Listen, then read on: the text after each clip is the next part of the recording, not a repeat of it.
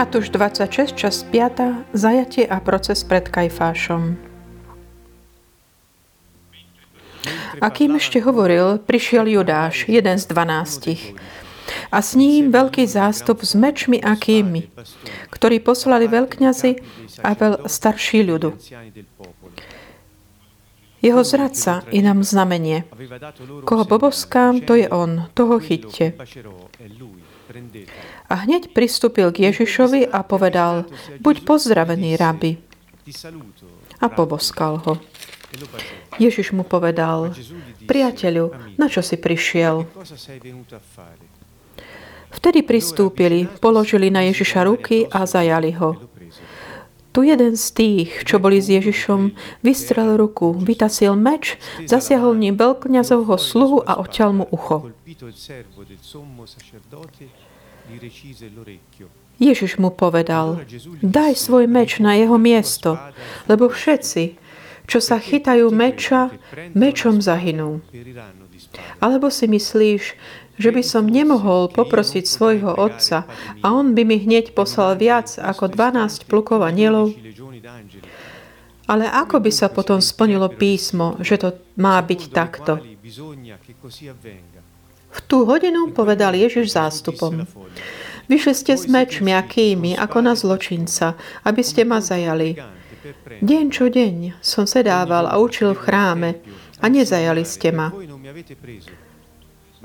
Toto všetko sa stalo, aby sa splnili písma prorokov.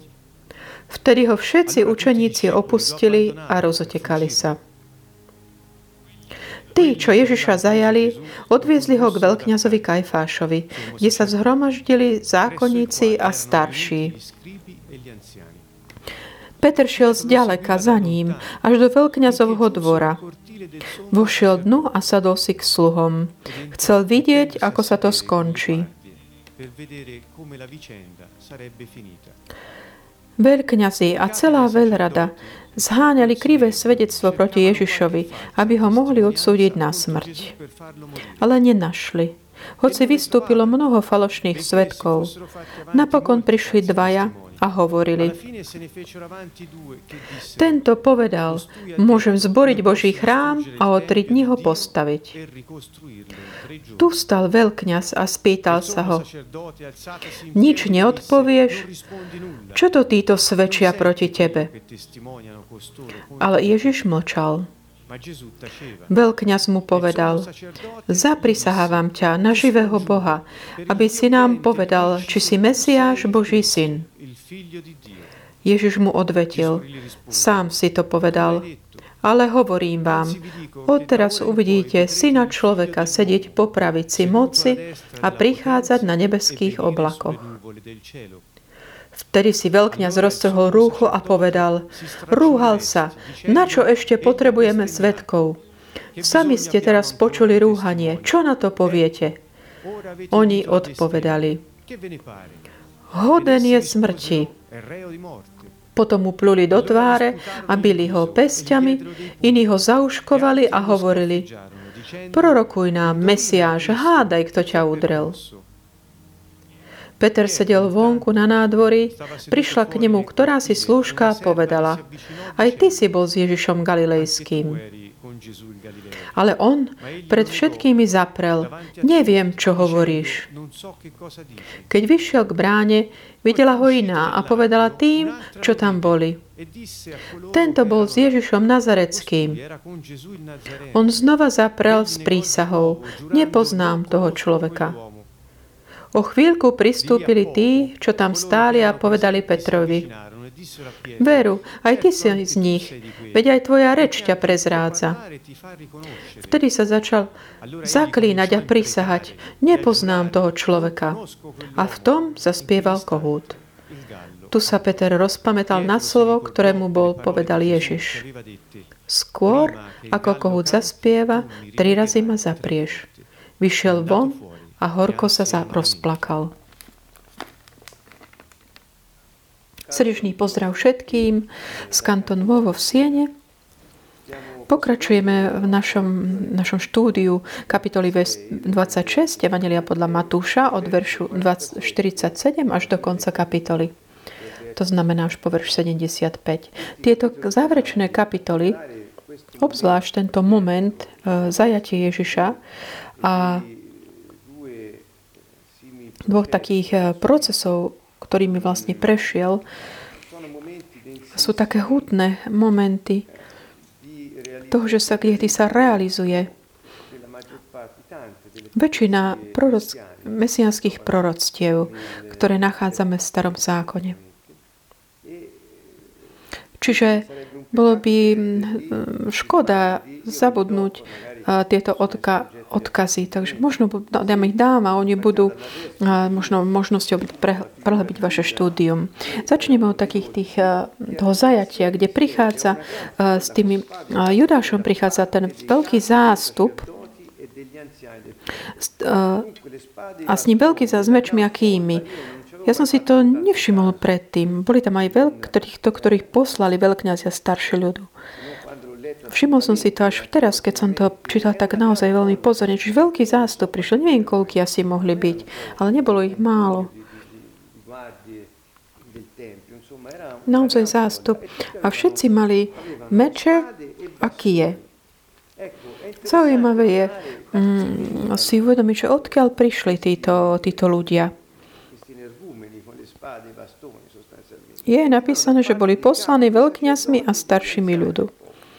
Čiže boli to ľudia, ktoré boli poslané, poslaní, aby splnili to, tú nejakú úlohu, ktorú im dali títo vládci, vládcovia ľudu a tí starší z, z ľudu a veľkňazi. A Judáš dal signál toho, koho poboskám, toho chytte.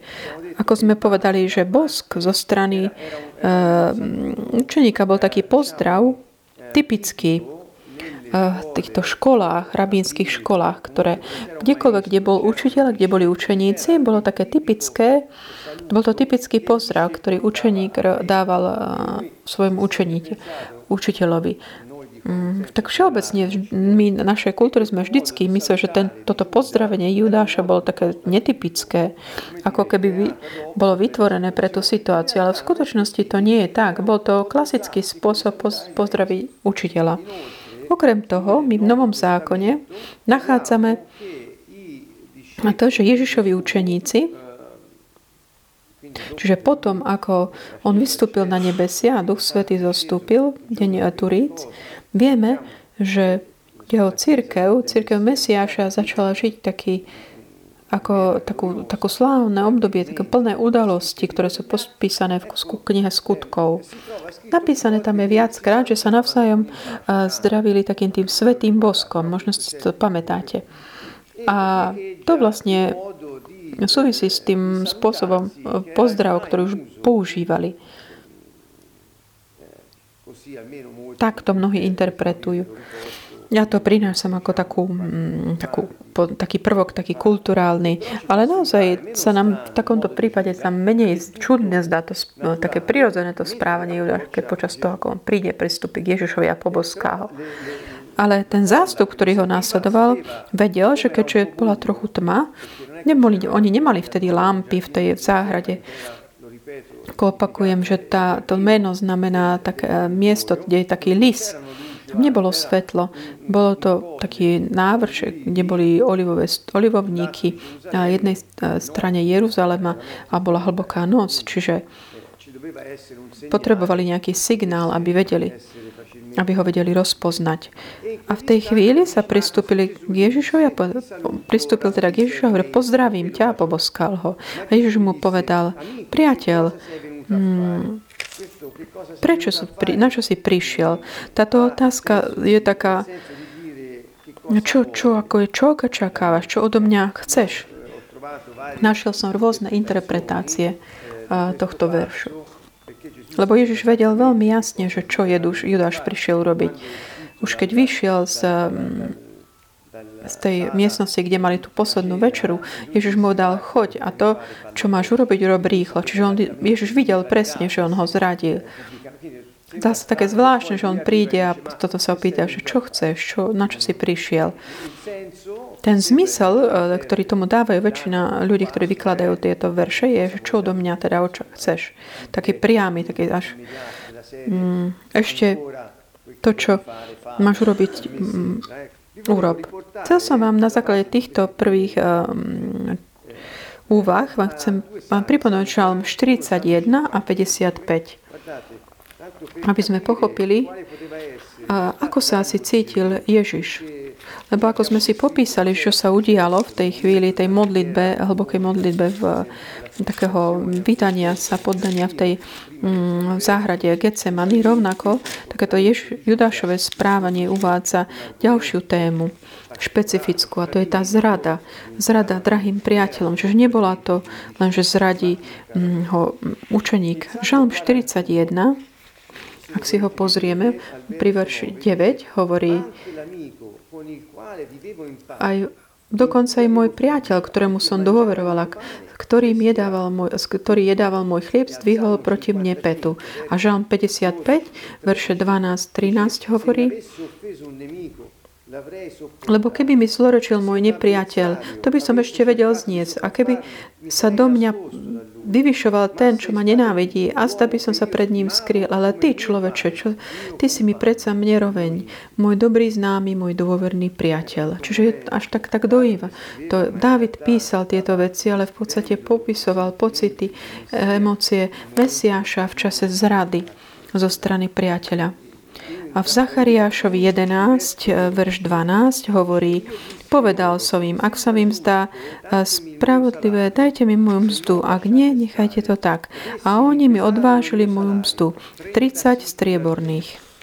Pán mi povedal, hoď to na pole, túto cenu, za ktorú ma uh, ohodnotili. Ja som zobral tých 30 strieborných a hodil som ho do domu Jahveho pre hrančiara. Čiže opisuje tiež mm, tú zradu Judášovu a tiež to, tú mzdu za cenu života Mesiáša, ktorú podľa nich stanovili. A potom tá veľká úzkosť a smútok Ježiša. Čiže tomto priateľovi, že čo si prišiel, na čo si prišiel, za tým je naozaj také volanie tých žalmov, ktoré sme práve prečítali a taká ľútosť tej veľkej bolesti pre kvôli zrade blízkeho priateľa, ktorý jedol spolu s ním chlieb.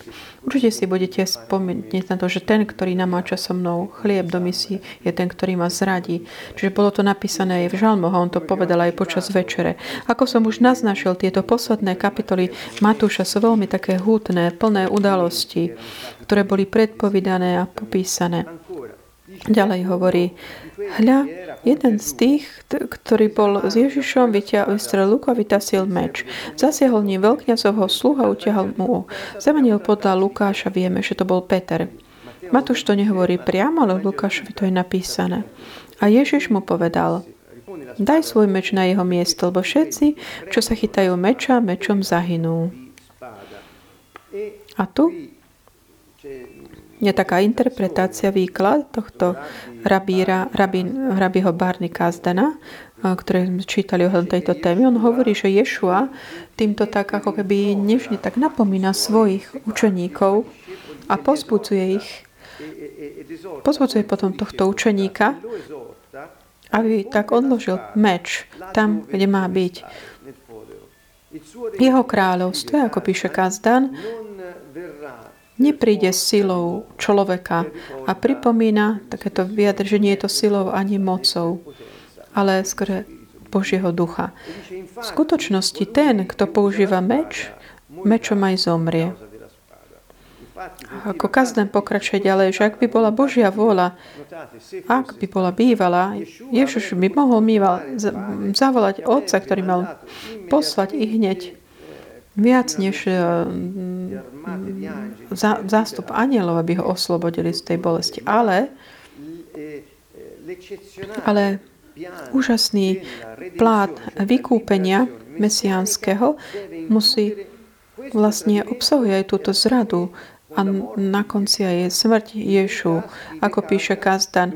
Mnohé také verše v Tanak boli naplnené práve vtedy, keď tieto veci sa diali presne takýmto spôsobom. Ako sme povedali už viackrát, ak v tom veľkom práne vykúpenia Božom bol, tak bola aj zahnutá táto zrada zo strany priateľa, čo vlastne Mesiáš zažil. Môj, boh ho ustanovil za sudcu nad mnohým, nad všetkými, lebo on prešiel tými, um, tými vecami. Ale Judáš bol ten, ktorý si ako keby zobral na seba tú úlohu. Čiže Boh mm, rešpektoval jeho, že on si zobral tú úlohu zradcu. Čiže to bolo jeho osobné rozhodnutie. Nechcem to tak nejak banalizovať, ale je dôležité že my sme tí, ktorí si volíme, vyberáme také, tá, že kto sa meča chytá mečom zomrie, je také zaujímavé, lebo je taký princíp v tom.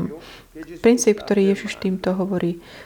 My sme to našli nielen takéto tému násilia, ako v tomto prípade, ale v mnohých iných oblastiach života človeka je.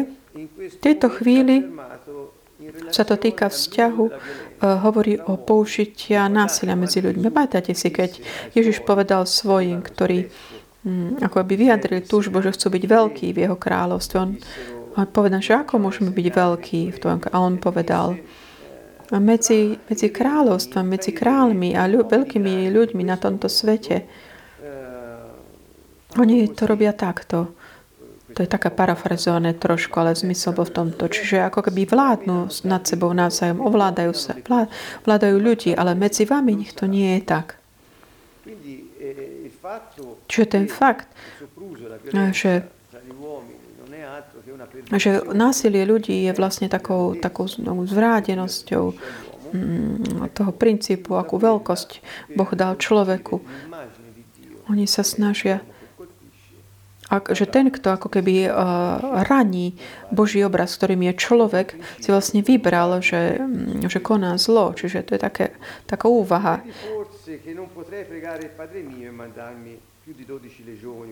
Mm.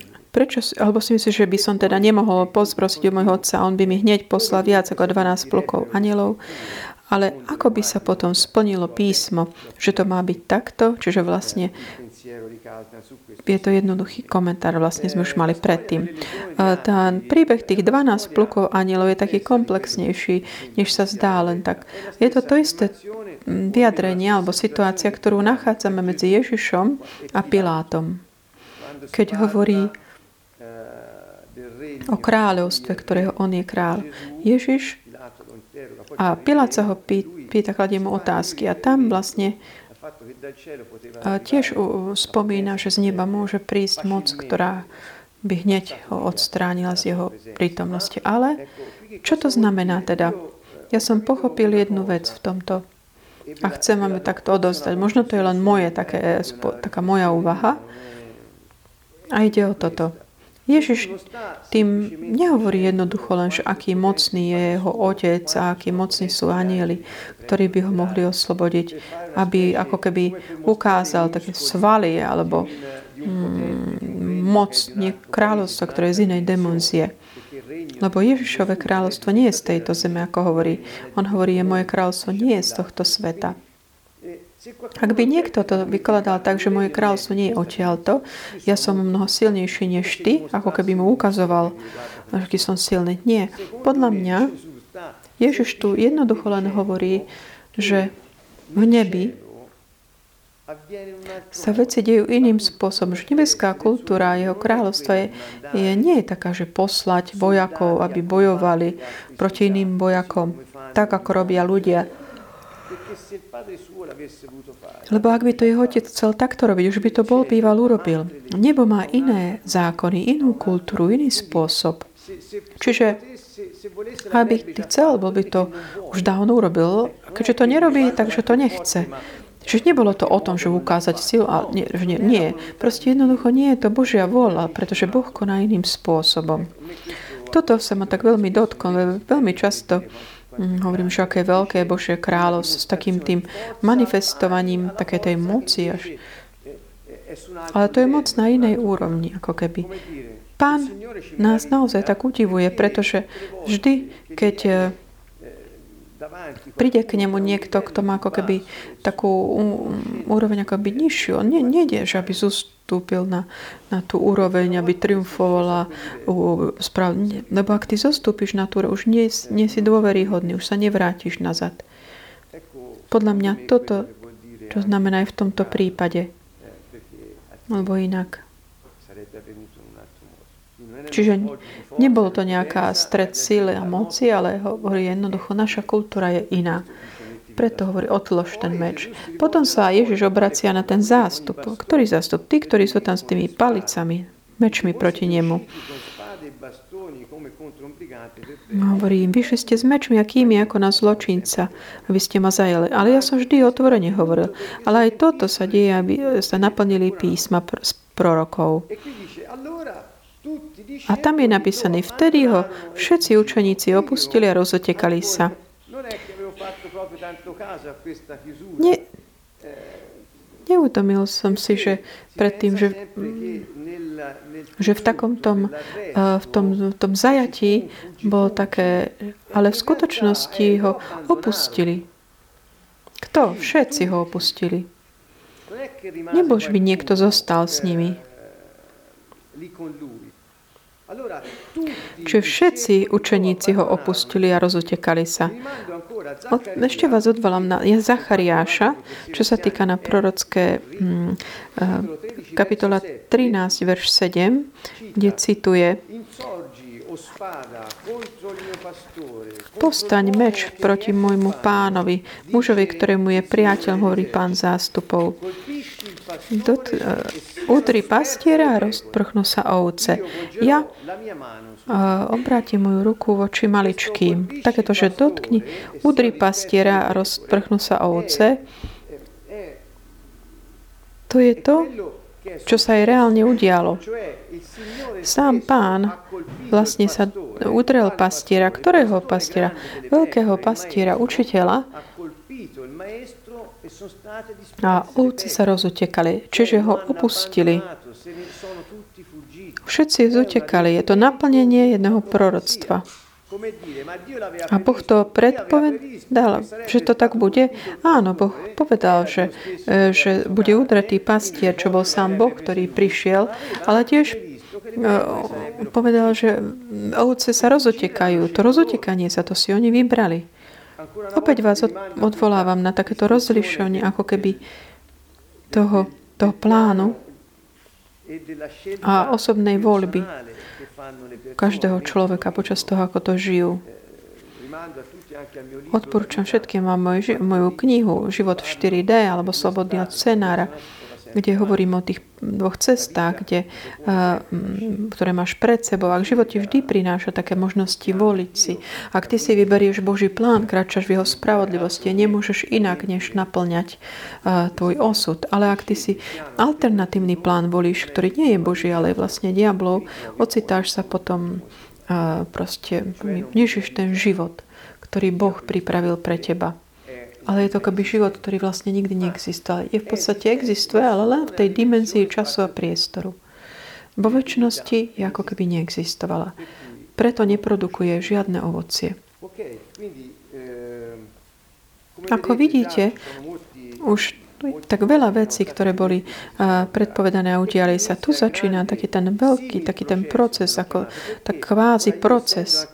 Ja, keďže som aj právnik, pripisujem mu také ako keby ten, vidím aj ten priebeh, taký čas, vidím to jasne, ten proces pred Kajfášom a pred Synedriom nebol taký reálny, skutočný proces, lebo pretože každý proces, alebo také sedenie súdu končí nejakým rozsudkom.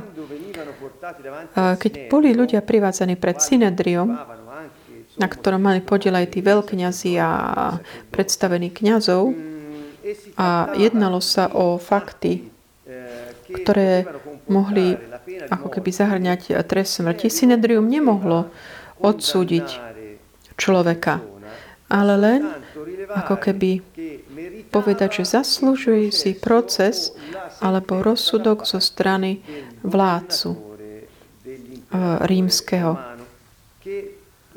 ktorý jediný mal tú moc povedať, alebo roz, roz, vydať rozsudok smrti.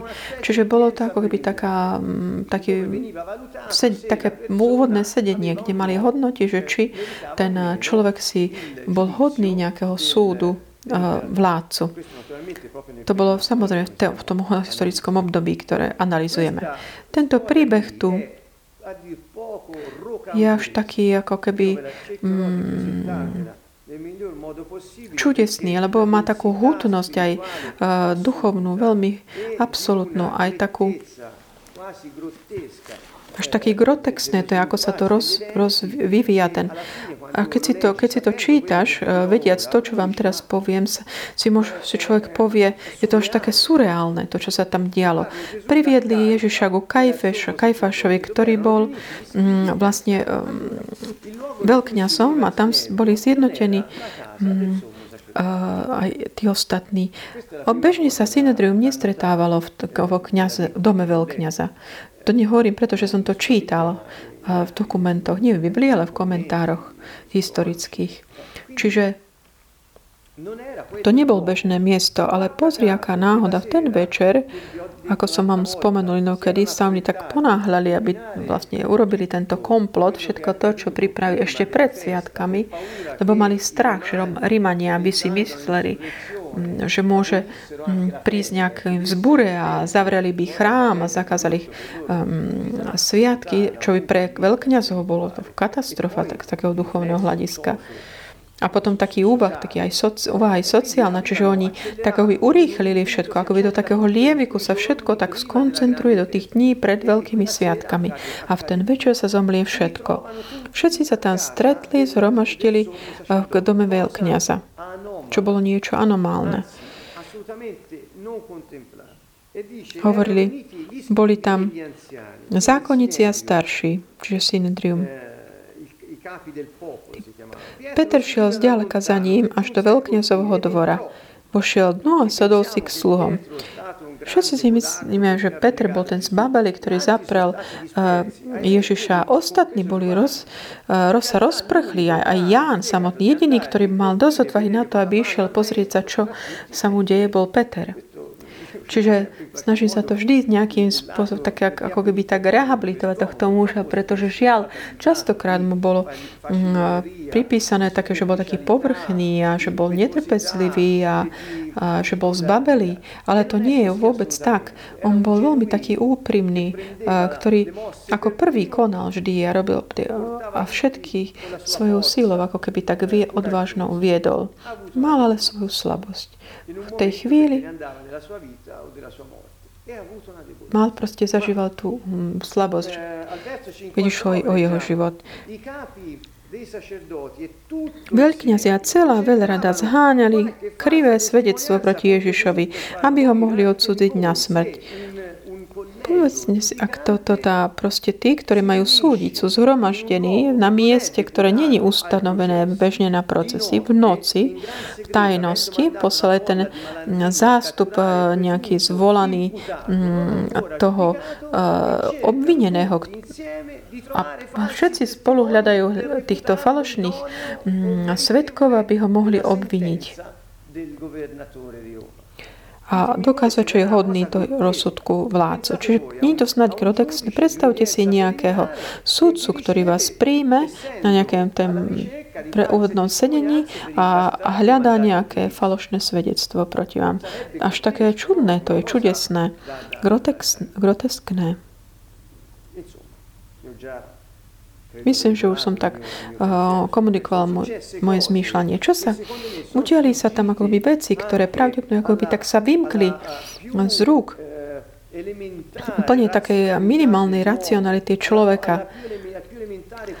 Minimálna kontrola alebo autokontrola. Proste ako by sa im to vymklo z rúk tým dejinám tento moment. Práve toto som vám chcel povedať aj preto, lebo pomyslíme,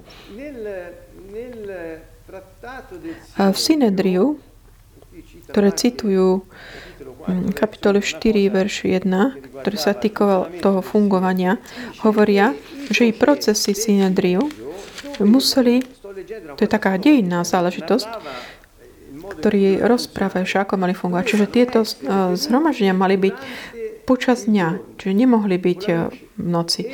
Muselo tam byť svetlo a rozsudky mali byť dosiahnuté v priebehu dňa ešte skôr, než zapadlo slnko. Nejaký verdikt uh, takého um, odpustenia alebo keby oslobodenia mohol byť v ten istý deň, ale rozsudok nemohol byť uh, prijatý v, uh, v ten istý deň, musel to byť na nasledujúci. Preto procesy nemohli byť uh, večer v sobotu alebo v sobotu nejakého, večer nejakého sviatku. Čiže všetko tu, čo sa dialo, bolo mimo kontroly. Urobili všetko práve naopak. A to sú zákony, ktoré regulovali fungovanie synedria a všetci proste hľadali falošných svetkov a robili niečo, čo bolo ako keby proti ich vlastným predpisom, proti ich vlastným spôsobom fungovania. Ja som Ehm, naozaj ehm, mám takú, takú nádej, že ten Nikodém a Giuseppe z Garimatej neboli medzi nimi. A že, ale títo všetci, čo nenachádzali týchto falošných svetkov, aj keď mnohí tam prichádzali. A napokon prišli takí dvaja, bo museli byť minimálne dvaja a mali povedať rovnakú vec a rovnaké detaily jeden bez toho, aby si počul ten, toho druhého. To sú také tie pravidlá, ktoré majú procesné pravidlá. A jeden z tých dvoch obvinil Ježiša, že povedal, že môžem sporiť na Boží chrám a za tri dní ho postaví. Toto je to, čo Ježiš naozaj povedal, ale ho, volá vás, hovoril o, o chráme, ktorým je jeho telo po skriesaní.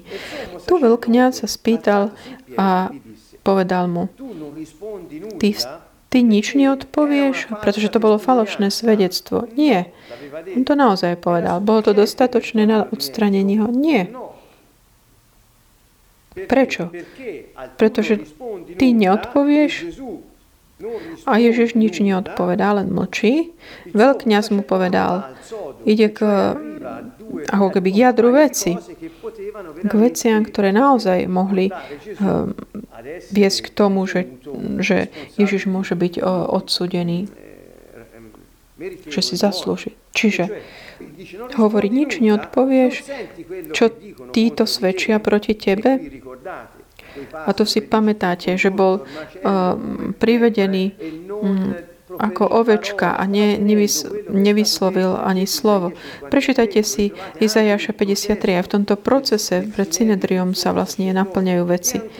A ďalej, Ježiš mlčal teda a on ešte potom veľkne vyjde a hovorí zaprisahávam ťa na živého Boha. Čiže on volá ako keby živého Boha. Prisahať alebo vzývať meno Božie bola vec, čo bola plne vážna, čo mohol Hebrej urobiť. Samozrejme bez toho, aby vyslovil meno Jahua, preto, pretože to by bol vlastne jeho čin rúhania a bol by odsudený on, lebo oni nevyslovovali mena. Hovorí, zaprisahávam ťa na živého Boha, aby si nám povedal, či si Mesiáš Boží syn. Hľa, tu je to. to o toto išlo, pretože žiadny falošný svetok neprišiel eh, s tým, že by toto prišiel povedať, alebo že to ukázal automaticky. A vtedy preto tento veľkňaz, ako keby to riskne a povie tieto slova. Ako som vám povedal, ten, eh, tá postava alebo charakteristika, misia toho, čo robil Mesiáš, nenachádza sa ako keby sú roz, rozvinuté v priebehu celého takýto Takže objavovať Mesiáša v písme, kde je presne napísané, že Mesiáš je Boží syn? Opýtali, e, položili ste si takúto, prečo práve tieto, si ty Mesiáš, čiarka, syn živého Boha? Boží syn. Kde je to napísané? Prečo dáva dokopy Boží syn s Mesiášom? Čo to znamená Boží syn? Vás len tak stimulujem k takému chápaniu toho, že v tejto otázke veľkňazovej je obsah, ktorý je, je tam zahrnuté niečo, čo oni poznali veľmi jasne, čo možno my, naša kultúra západná, pohania v tomto zmysle, my sme to ako keby, my to nepoznáme. Ak si chceme zobrať e, teraz Žalm 2, toto je naozaj také jadro tej otázky. Žalm 2 Začína vo verši 1 hovorí, že prečo sa búria pohania, prečo narysnujú plány daromné. Verš 2. Postávajú pozemskí králi a vladári sa spoločujú proti pánovi a proti jeho pomazanému. Čiže proti Jahua a jeho Mesiášovi. Čiže spoločujú sa proti Jahuemu a proti jeho Mesiášovi, kde je jeho pomazaný, to znamená Mesiáš. Potom rozbíme ich hokovy a ich jarmo zhoďme zo seba a tak ďalej. A vo verši 7 hovorí, z, pán mi povedal, zvestujem pánovo rozhodnutie. To je Mesiáš, ktorý hovorí.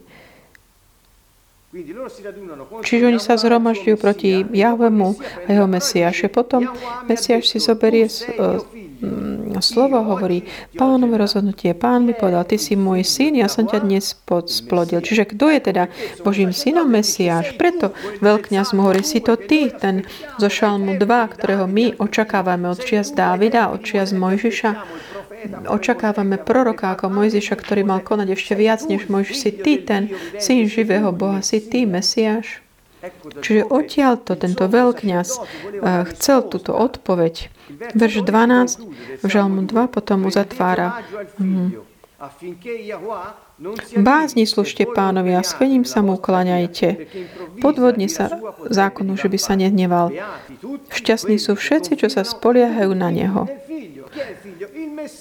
Kto je syn? Mesiáš. Preto Chajváš hovorí, povedz nám to otvorene. Ty si ten zo Šalmu 2, alebo máme čakať niekoho iného. To bola približne tá istá otázka, ako aj Jan Krstiteľ. Um, prepačte, ak som, som taký rozohnený, lebo, ale popisovanie týchto vecí sú také veľmi hlboké pre mňa. Nedokážeme ich ako keby tak eh, dokonale o, o, oceň. Ježiš, Ježiš mu odpovedal, sám si to povedal. Ale hovorím vám, takéto, že ty sám si to povedal, myslím, že Evangeliu podľa Marka tam tiež hovorí, ja som. Tam je ešte hlbšia, taká väčšia hĺbka, lebo keď hovorí ja som, hovorí vlastne mm, to, že ja som, Jahua, Mesiáš. To znamená, že Mesiáš je Boh. Ty ma vidíš ako človeka pre teba, ja som tvoj Boh, ktorého ty si ako keby uh, vyrušil tým, aby si prísahal na neho. Tým, že si tak zaprisahával.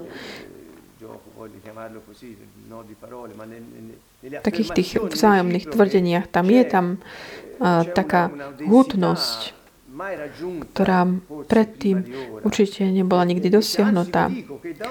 Hovorí, odteraz uvidíte syna človeka sedieť on hovorí, ty co hovoríš? A on hovorí, ja som.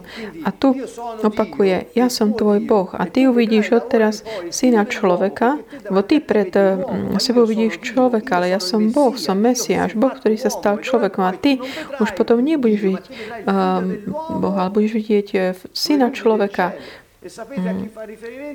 sedieť na popravici a syn človeka nebeského blaho, lebo to bola sa na Daniela, kde je ten syn človeka, ktorý prijal kráľovstvo, aby ho mohol priniesť svetým najvyššieho na zemi. Čiže toto je tá citácia, priama citácia na Daniela 7.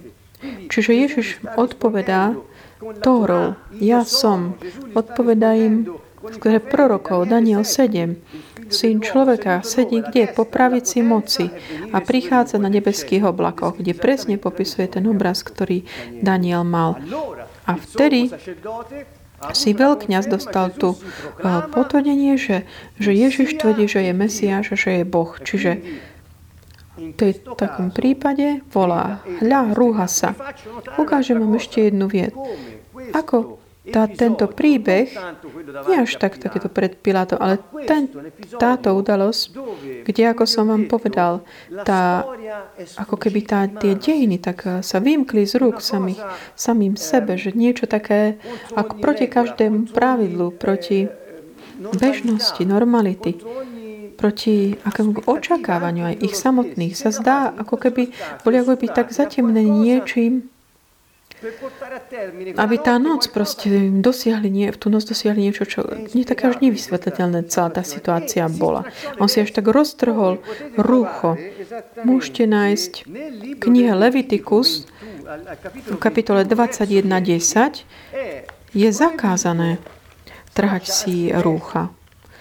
To znamená, chcem to zobrať, čiže Leviticus 21.10 pre nás sa to zdá taká banalita, ale to bola Tóra pre nich. A on bol veľkňaz.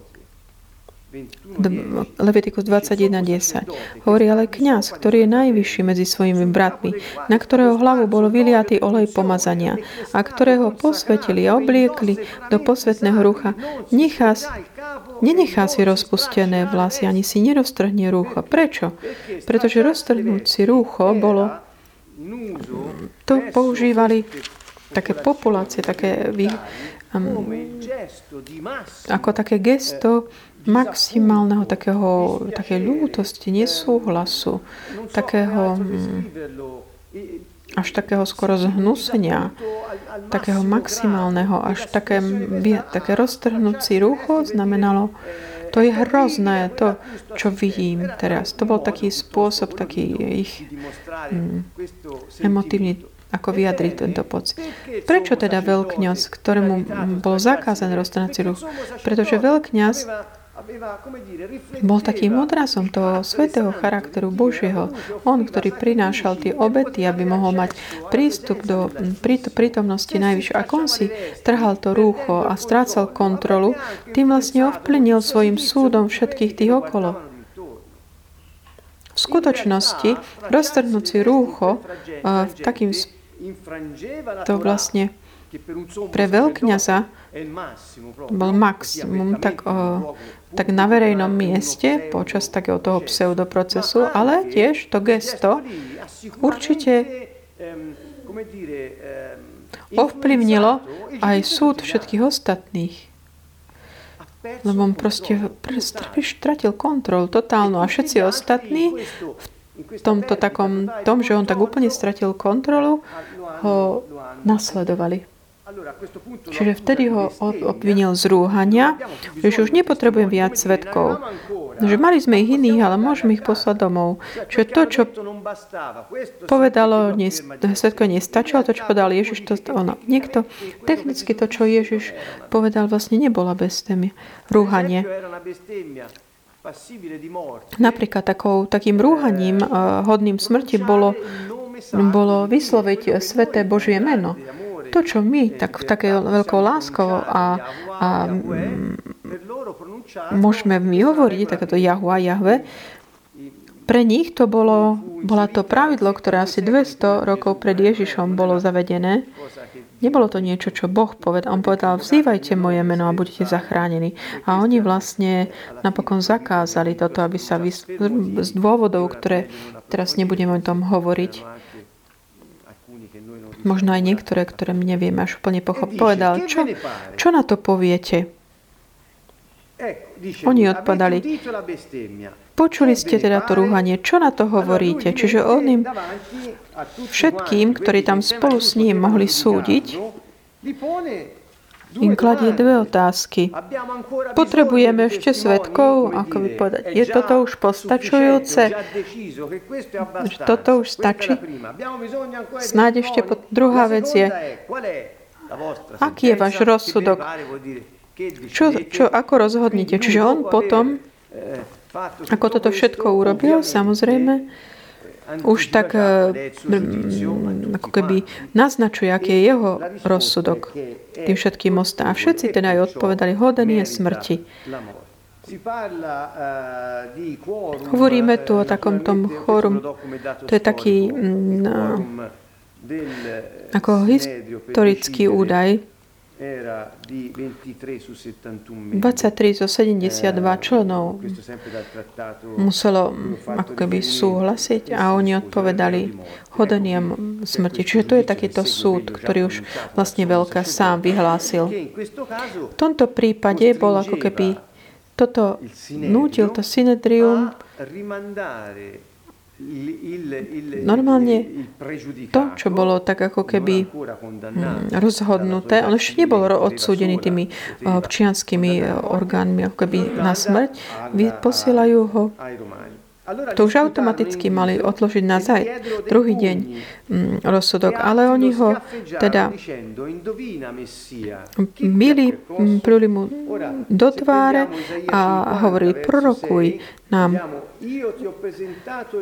Izaiáš 56. Ja som nastavil e, svoje líco tým, ktorí ma byli a ktorí trhali bradu. Ja som neukryl svoju tvár pred urážkami a pľuvancami.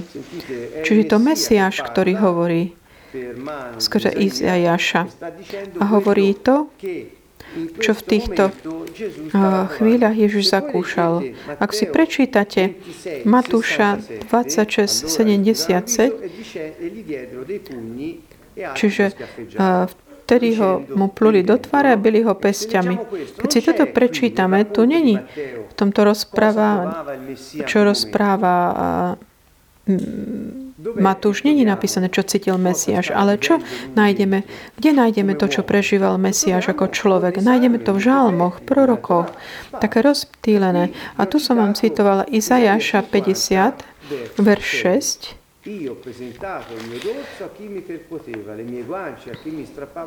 Svoj chrbát som nastavil tým, čo ma byli a svoje líca tým, čo trhali. Tvár som si neskryl pred potupou a slinou. A ďalej, Žalm 22, 8 až 9.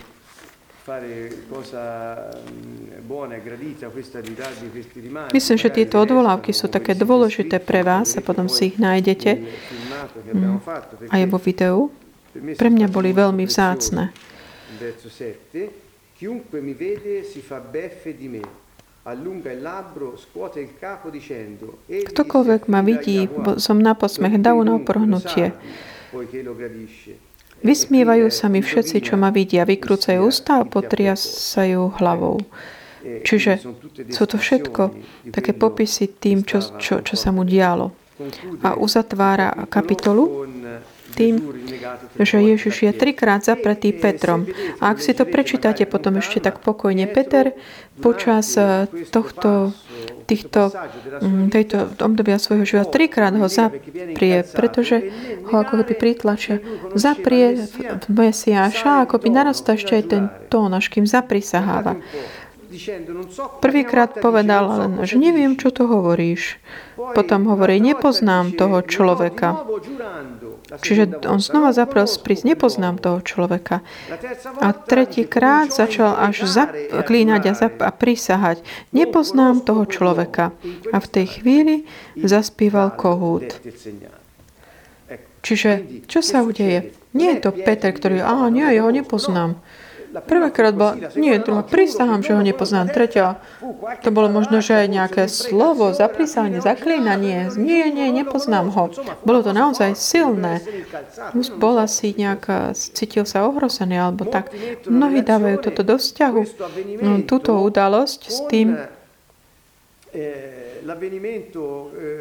čo je rozprávané o Jánovi, v Jánovi teda, keď Ježiš stane z mŕtvych a pohovorí na Petra a pýta sa trikrát Petra, či ho má rád. Miluješ ma? väčšina tých, ktorí vykladajú slovo, že trikrát ho zaprel, trikrát povie, že ho miluje. Toto neviem, či je naozaj tak, ale môže tam byť uh, takéto spojenie v tomto zmysle. Ale chcel som tak počiarknúť toto, že Evangeliu podľa Lukáša nájdete takúto udalosť eh, tak dramatickejšie ešte rozprávaná, pretože v udalosti, v tej chvíli, keď Peter zaprie tretíkrát toho Ježiša, tak zaprisahávajúca a zaklinajúc v tej chvíli, Ježiš pozrie na neho a je tam taký ten stred pohľadov.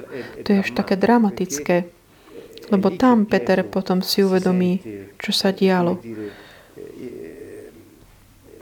Si tých slovách, ktoré Ježiš mu povedal ohľadom toho, čo sa bude diať. A tam je naozaj tak veľmi uh, sa hor, horko roz, rozplaká. Lebo si uvedomuje, čo urobil.